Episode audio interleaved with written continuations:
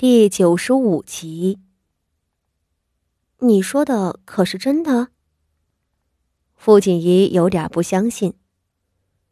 再怎么说，三姐姐也是他明媒正娶的正室，那潘氏是个青楼的花魁，武安侯大人怎么会把钟馗交给一个妾室？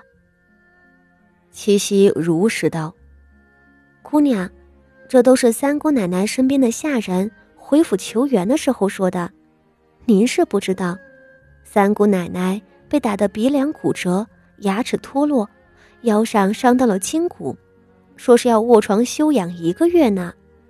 那个叫潘玉儿的花魁不是个省油的灯，他趁机在侯爷跟前吹风，说是侯夫人身子不好，不能操劳，不如暂且把钟馗交给他，等三姑奶奶身子好了再还回去。侯爷正宠着她，就应了。傅锦仪听着嗤笑：“ 先失了宠，后失了权，我这三姐姐的日子可不好过呀。”她轻笑道：“与其说是那潘玉儿迷惑了武安侯，不如说是这武安侯生性绝情。唉，我这一个外人瞧着都……”我记得当初侯爷是很喜欢三姐姐的，如今才半年不到，竟成这样了。谁说不是？外头的孙嫂子正巧进来了，接口道：“侯爷这人也是奇怪，喜新厌旧，可没有这么快的。再则，就算是被潘氏迷住了，对三姑奶奶也不该如此绝情。”竟打成了那个样子。唉，姑娘，您是没有看见三姑奶奶的伤。我一个同乡在她的院子里伺候，听别人说伤的吓人呢。父亲一听着，半晌收了笑，一双凤目微微眯起来了。他越来越能感觉到，萧云天。这个他曾经爱了三年，最后恨了一生的男人，似乎有些古怪。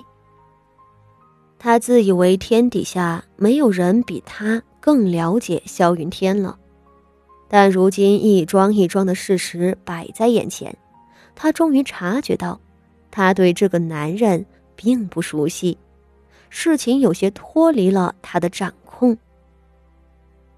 孙嫂子。你说你有个同乡在侯府。他回头看着孙显荣家的，问道：“他做什么差事？”孙显荣家的笑道：“ 我那个同乡是个不争气的，好喝酒、赌钱、干活耍赖，哪里会得到主家的重用？如今在侯府外院拔草呢。”父亲一听着笑了。是个做粗活的，如此倒好了。这样，你去我库房里拿二十两银子给他，吩咐他平日里盯着侯府的动向。此后每个月，我都会给他五两银子。孙嫂子听着一惊，她环顾四周，见没有外人，才低低道：“姑娘，您这是真准备？”给那位徐大将军办事啊！孙嫂子到底没忘，前头是徐策交代了自家姑娘要盯着武安侯的。父亲一笑道：“我不是为他做事，是为我自己。你放心，不会有什么事的。你那同乡就是个粗使婆子，谁会看他一眼？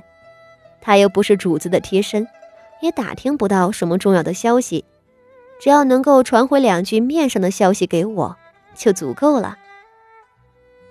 孙嫂子犹豫着点了头，退下拿银子去了。父亲已杵着下巴思索，不知在想些什么。正凝神间，外头一个丫鬟挑了帘子进来道：“八姑娘，宫里来了御医大人，给大少爷瞧病。”已经往景和院去了。傅锦仪顿时站起来，喜道：“走，咱们去景和院。”徐策没有哄他，他为傅家请来的是宫中内医院从四品副院判周大人。周御医是医道世家，年过六十，他并不是宫里资历最高的御医，却以治疗内科得名。傅锦仪进了景和院的花厅，便看见傅老夫人面前坐着一位年过六十的老者。老者身后跟着一个戴面纱的女药童，对周御医登门拜访，并指了名要为大少爷傅德熙诊治脑伤。傅老夫人既是欣喜，又是惊诧。按照大秦朝的规矩，御医那是服侍皇室的，宫外臣子们唯有那位高权重的。才能得到圣上的恩准，请御医去府中问诊。副手人一介三品文官，每日早朝上站的位置都是瞧不见圣上的，又何德何能请来御医呢？而周御医和傅家从未有过交情，更是不可能出于私交的原因上门帮忙。傅老太太自然是疑惑。客气的问道：“周大人是圣上身边的，您平日里操劳忙碌，如何得知我家有一个痴傻的长孙呢？”这话就是很婉转的问他，无缘无故为何上门帮忙？周御医捻须笑道：“老太君。”下官今日过来，的确是有人求到了下官的面前呢。正说着，这位老御医抬眼一瞧，就瞧见了傅锦仪被丫鬟领着进来。这位，就是贵府上的八小姐吧？周御医浅笑道：“哈哈，下官正是承八小姐的嘱托。”过来问诊。傅老夫人惊愕的看着傅锦仪，傅锦仪一时也愣了，随即想到是徐策要周大人这样说，便讷讷的点点头。傅老夫人脸上的金色更深了，她想不通，自家这个年幼的孙女儿是怎么请动了周御医。先让下官为少爷诊脉吧。周御医站了起来，傅锦仪连忙上前引路。